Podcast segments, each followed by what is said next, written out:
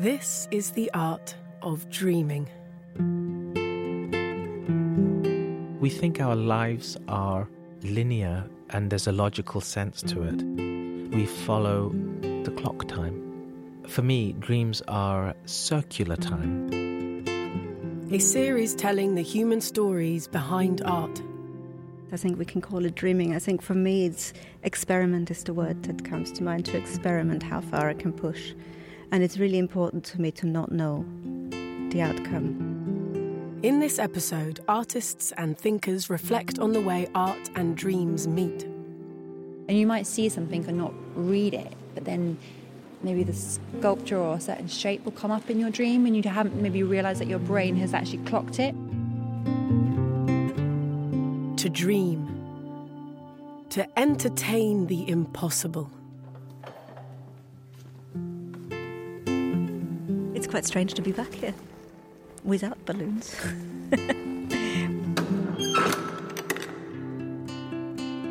I'm Noëmi Lakmaier. I'm a live artist and performance artist.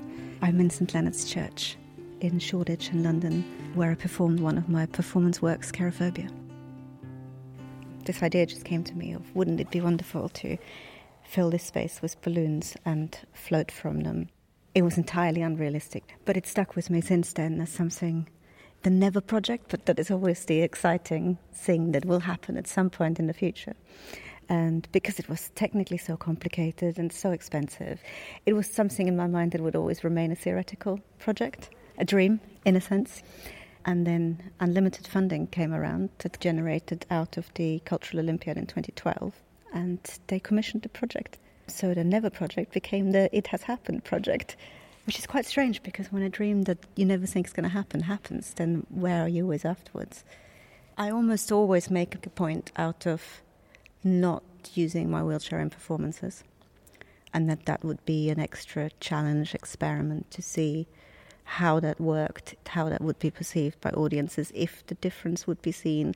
It started with the space, as you see it here, an empty church, with some tables and helium gas bottles lined up at the sides, and um, 20 assistants at a time. And I was on a plinth in front of the altar and then a rope bondage expert very elaborately and carefully started to bind me into a rope harness. And some people said it looked like I was strung up as a turkey, or it looked a little bit sort of chrysalisy. And while that was going on, our lovely assistants started inflating the balloons and stringing them into columns of, I think it was about 20,000 balloons in total. And then slowly, slowly, they started attaching the balloons to the harness. Very gradually over the hours, my vision just filled up with balloons and the church started disappearing. So there was all this sort of tension and excitement. It was very unpredictable if it was going to work or when liftoff was going to happen. We lifted off in about the 36th hour. And all this noise, I mean, the most amazing thing during liftoff was it is having 20 helium bottles go at the same time is a very noisy experience. But then as I lifted off, everybody just stopped. And this silence fell in the church. And everybody was just staring as I was lifting up.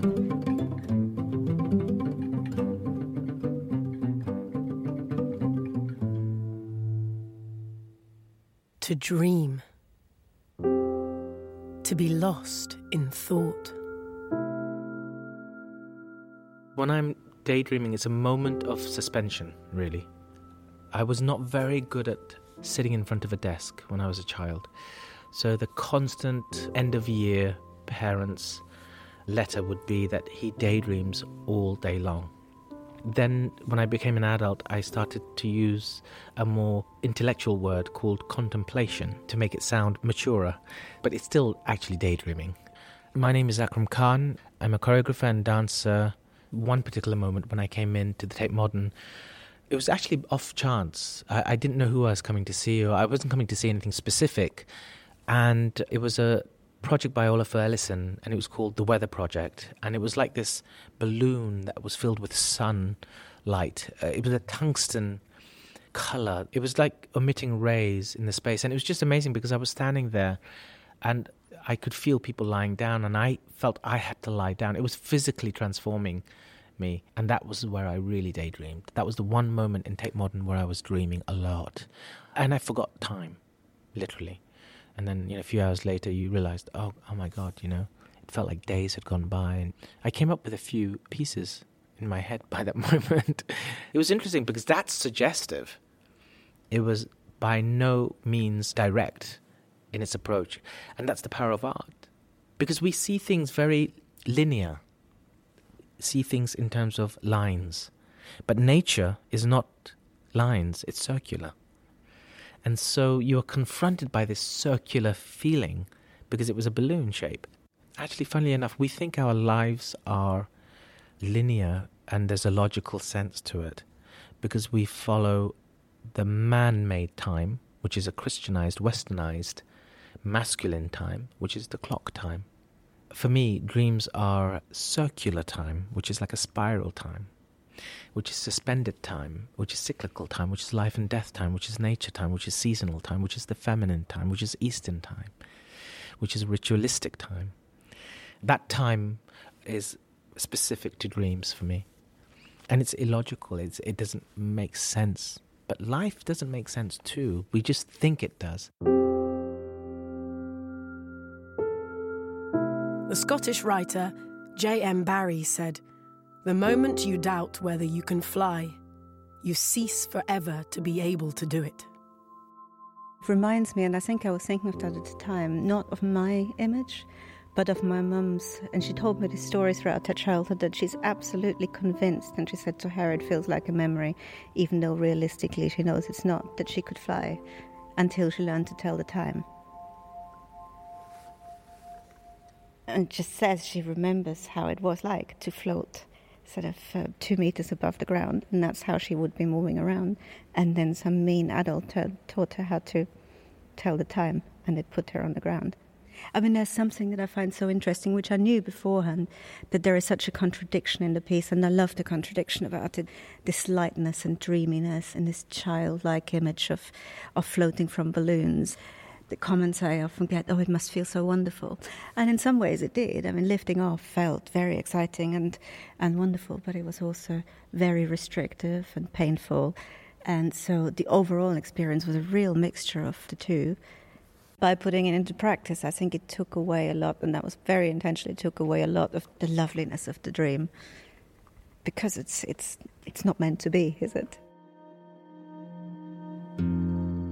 The Sufi poet Rumi said, "The breeze at dawn has secrets to tell you.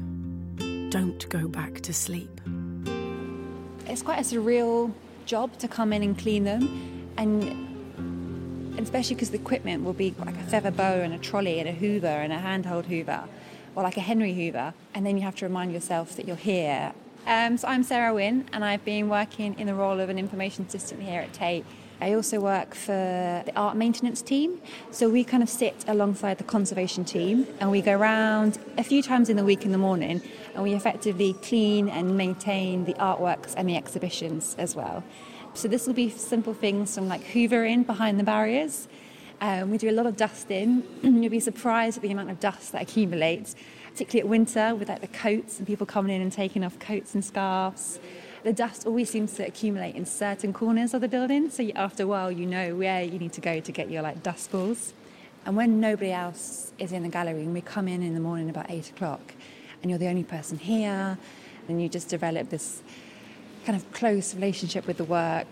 On the tube at that time, it's so busy, and I get up at London Bridge, and it's so busy, and even the streets are so busy.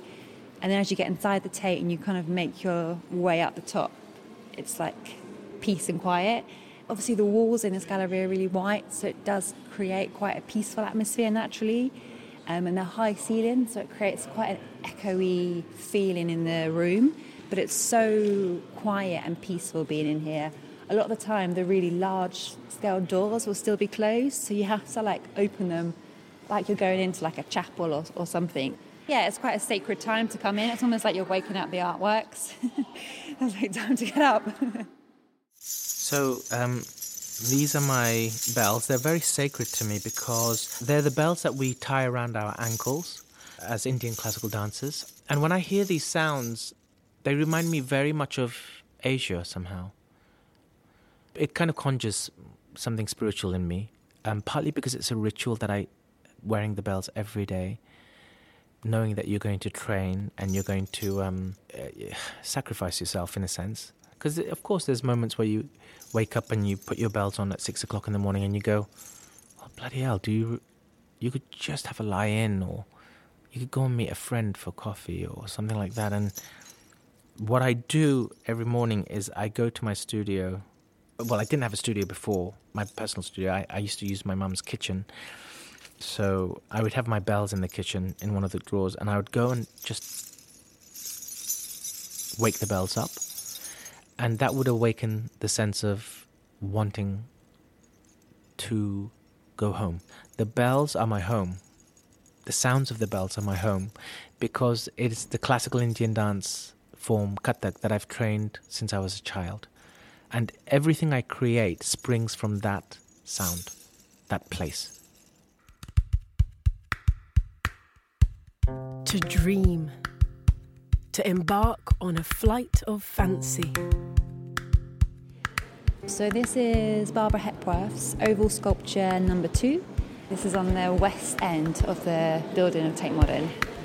Um, and this is one of the artworks that I will come in and clean and look after in the morning. It's like an object that makes sense but doesn't make sense, a bit like a dream in that way that you can see it and you know what it is, but you don't know what it is.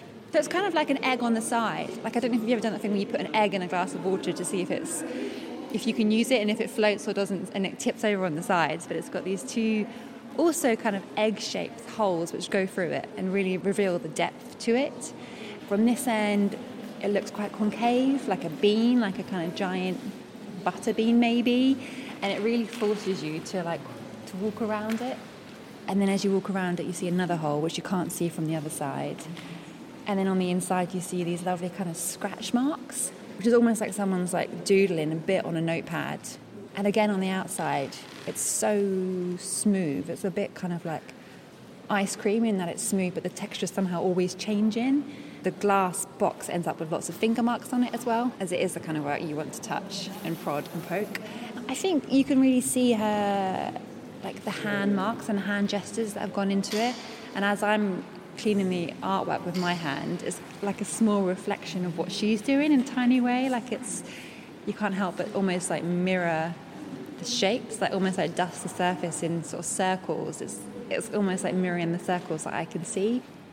I think one of the reasons why I really like this work is that she was probably one of the first artists that I knew about or sort of have a really strong childhood association with. So when with my family in the summer holidays, we would go down to Cornwall, and then one day we went to St Ives, and we went to the Tate St Ives, but also to the Barbara Hepworth Museum and, and Gallery, which is there. And I have such a strong, vivid memory of seeing her garden and seeing the sculptures in her garden. Like they're huge, most of them are bronze. I think I was about eight years old at the time. And obviously the sculptures just like massively loomed over me, sort of similar to this, in that they have that real organic shape to them. They have the holes through them, and I remember you can you know peer into her studio and see the setup. And she was quite a small person, and yet made these like massive sculptures. And she had her tools there, so I can kind of picture her like you know how she might have carved something similar for this shape here. You can smell like the beach, the sea, and the salt. And then when you walk into her studio, I remember sort of having that kind of plaster smell that was still lingering. When I see this, I'm like transported back to St Ives where I was. Everything I make is to touch. Artist Barbara Hepworth speaking from her studio in St Ives in 1973. And people usually do, which pleases me. And it's very important to a sculpture not just to go sort of plonk up and look, because it changes all the time. To dream. To reflect on something of an unreal beauty, charm, or excellence. My name is Michelle Williams Gamaker. I'm an artist and filmmaker, and we're in my studio space that I share at Raven Row in the East End of London. I do remember a primary school trip. I must have been about six, where we were taken to the National Gallery to see Perseus turning Phineas and his followers to stone.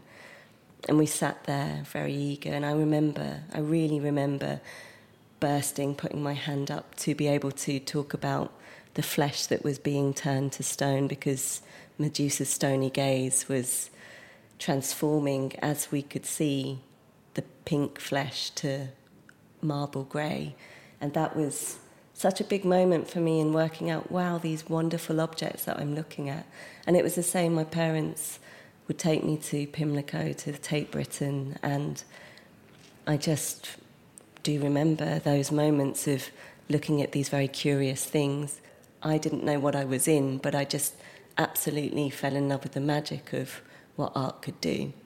Didn't have the words for it, and that's really an interesting thing because here I am as someone who can speak about my relationship with art now.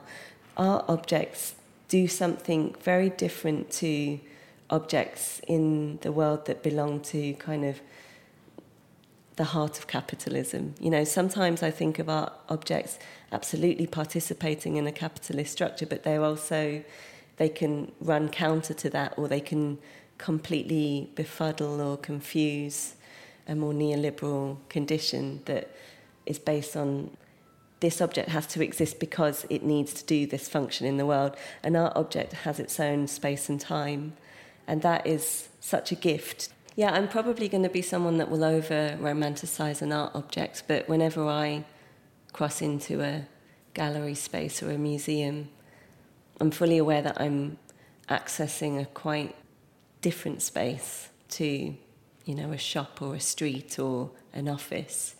And I know that I'm being asked to take time with those objects, which is really hard in this day and age uh, to get people to slow down. There's a moment of reflection where the answer isn't a kind of neat Twitter character content moment, or it's not an Instagram post and it's not a quick post on a social media platform.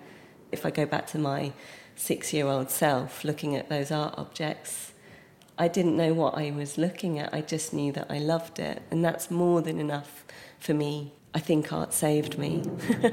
I think it really saved me. I'm laughing nervously now, but I think that when I've had to work in the real world, and there's absolutely nothing wrong with that, but it couldn't nourish me in the way that art has. So the reason I speak the way I do is because art did this to me, not just reading books, not just going to different educational spaces, but the objects themselves that I've basically looked at without also having the words for them when I was younger. I, did, I, think that's so important to be able to say, I don't know how to speak about this thing.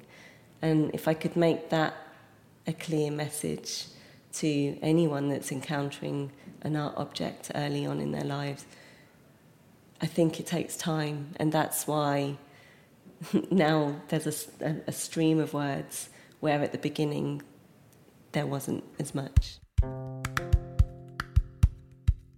The Irish writer Oscar Wilde said, No great artist ever sees things as they really are. If he did, he would cease to be an artist. So it's a Thursday, very early in the morning, so we don't have many people around. My name is Debora. I'm a visitor assistant. I've been working for Tate for 10 years. We walk around the galleries, and some people confuse us with guards. But we talk to people and help them to interpret the works. Uh, that's pink tones. I usually just sit next to it. It's a large cube shaped sculpture made of solid glass. So it's called pink tones because it's pink, and it's also because it's very heavy. It's 4.5 tons. It has like this cloudy, kind of frosted sides, but then if you go closer, it's clear on top. So it kind of gives you like the sensation like it's like water. Uh, because it's next to this massive window, when the sun goes through the piece, depends where the sun is, the piece changes all the time and it gives like a different glow to it. I always sat here thinking about this very hard, solid glass cube that is also probably very cold. And because I was thinking about her history of working in Iceland, I thought it was like more like an ice cube until a visitor came to me one day. It was a 12 year old boy. And he said that he looks like a Turkish delight. so since then, I just sit here thinking, what would it be if it's really a giant Turkish delight? Something where I can bounce on, or I can bite it, or lick it, you know, poke it and make it wobble. and it changed my mind completely. Could be meter, yeah, something like a meter, I think. But yeah, it's quite big. I wouldn't be able to eat it all my myself. Probably I need to ask people to come and help me. The English writer Virginia Woolf said, Yet it is in our idleness, in our dreams, that the submerged truth sometimes comes to the top.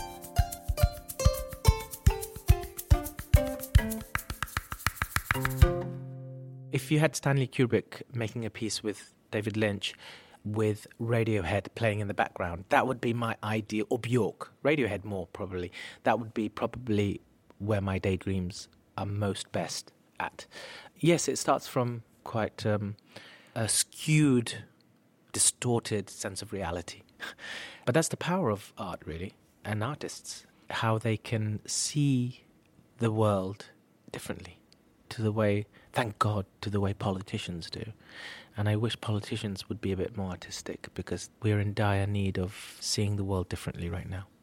So, Xenos is my last full length solo performance, but it was a real collective, really, of collaborators. And we were interested in how shell shock played a huge part in people going to war, ending up being soldiers, returning back as people who have nightmares, people who are dreaming, where reality distorts with dreams.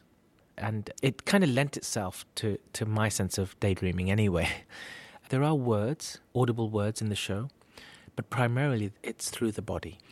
Now, the body has a way to transform literalness into a kind of ambiguous, abstract space. When it's literal, you are being told.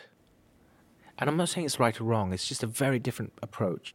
Politicians speak a language, but they're telling you what to feel, they're telling you what to do, they're telling you what to think. So I didn't want to tell the audience what to feel. I wanted to suggest, perhaps, a scenario or a collection of scenarios, which then they interpret it in their own way. To dream, to aspire, to hope. Making a children's book and publishing one day is a big dream for me. I'm a mom and I work here part time, so I don't have much time to draw. But I have a few ideas that my children have given me, but it's still work in process. For example, I have one about a boy that is looking for a nice place to read the book.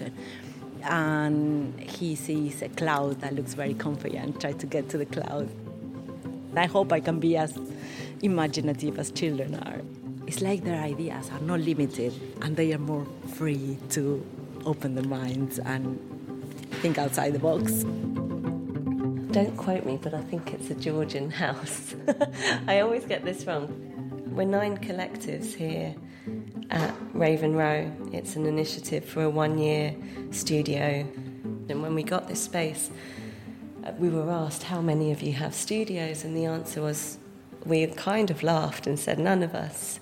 Because these days it's not so easy to be an artist in London, to pay rents, and to have the luxury of the time that a studio gives you. So potentially there could be texts that are generated, exhibitions that are made, there's a lot of anticipation and dreaming about that, really. All these empty buildings in London, if they could only be given over to the artists, what we might be able to do on a kind of collective and social level, it sounds romantic or it sounds, but it's utterly not. It's actually totally vital.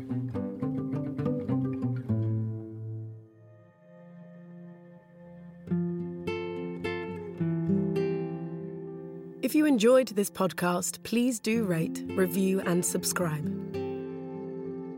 You can tune in next week when we'll explore the art of protest. Hear Scottee and Jeremy Deller discuss what art and protest means for them. I am a working class queer femme who's fat, and so a lot of the protests that are in my work is about queerness. It's about fatness and fat radicalism and changing the rhetoric around fat. For me, the art of protest is the art that's made on them. It's the objects and the banners and the placards and things and the drawings and whatnot. That for me is the best part of a protest. The Art of Dreaming was produced by Sarah Cudden and Alia Kassam. It was a Falling Tree production for Tate, with music from Camilo Tirado and the Cabinet of Living Cinema. The reader was me, Talisa Teixeira, with special thanks to all our contributors. To find out more about Tate podcasts, visit tate.org.uk forward slash podcasts or subscribe in Apple Podcasts or Acast.